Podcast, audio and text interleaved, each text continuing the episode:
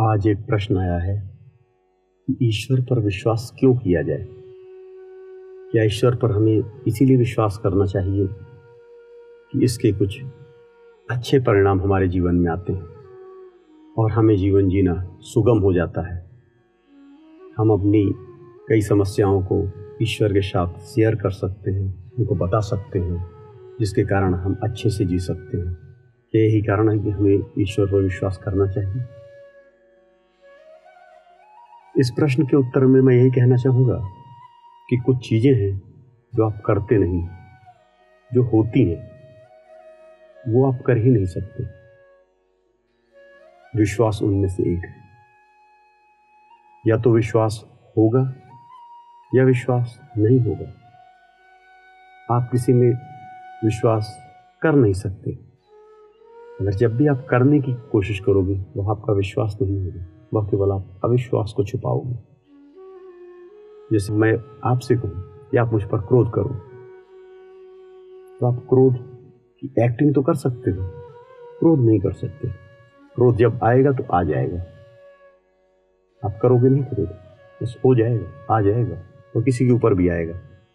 अगर जानबूझकर आप किसी के ऊपर क्रोध करोगे तो क्रोध नहीं होगा, वह क्रोध की एक्टिंग होगी इसी तरह जहाँ विश्वास होता है, वहाँ विश्वास होता है। और जहाँ विश्वास नहीं होता, वहाँ विश्वास नहीं होता।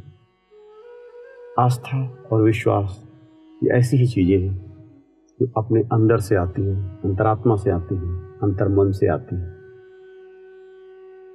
और अगर आप अपने विश्वास के लिए तर्क ढूंढते हो, और उस तर्क ढूँढने के बाद आप कहते हो कि मैं इस पर विश्वास करता हूँ वो विश्वास नहीं करते आप उस पर।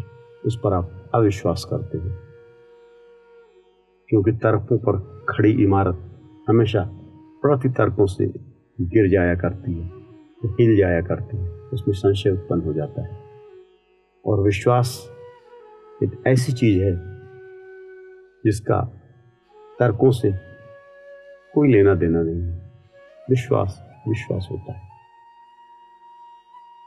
फिर भी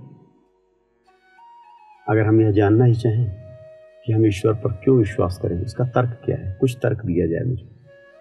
तो इसका एक ही तर्क है, ईश्वर पर हम इसलिए विश्वास करें कि वह है और वह अनुभव की वस्तु है। जिस तरह हम अपने हृदय में प्रेम को अनुभव कर सकते हैं, उसी तरह हम अपने अंदर ईश्वर को अनुभव कर सकते हैं। और इन तर्कों में पढ़ने की बजाय कि हम ईश्वर पर विश्वास करें, ना करें, क्यों करें, क्या करें हमें उस रास्ते पर चलना चाहिए, जिस रास्ते पर चलकर हम ईश्वर का अनुभव कर सकते हैं, ईश्वर का साक्षात्कार कर सकते हैं। हमें या तो योग मार्ग अपनाना चाहिए, या ओम के उच्चारण से अपने अंदर की शक्तियों को जागृत करना चाहिए। इससे धीरे धीरे हम उस सत्य को पालें और उस तरह बन जाए। जिस तरह दीपक खुद भी उजाला देता है, अपने आप को और आसपास के लोगों को भी उजाला देता है तो ताकि हमें खुद ईश्वर का साक्षात्कार हो जाए और हम ईश्वर के बारे में लोगों को बतला सकें। हरिओम तत्सत।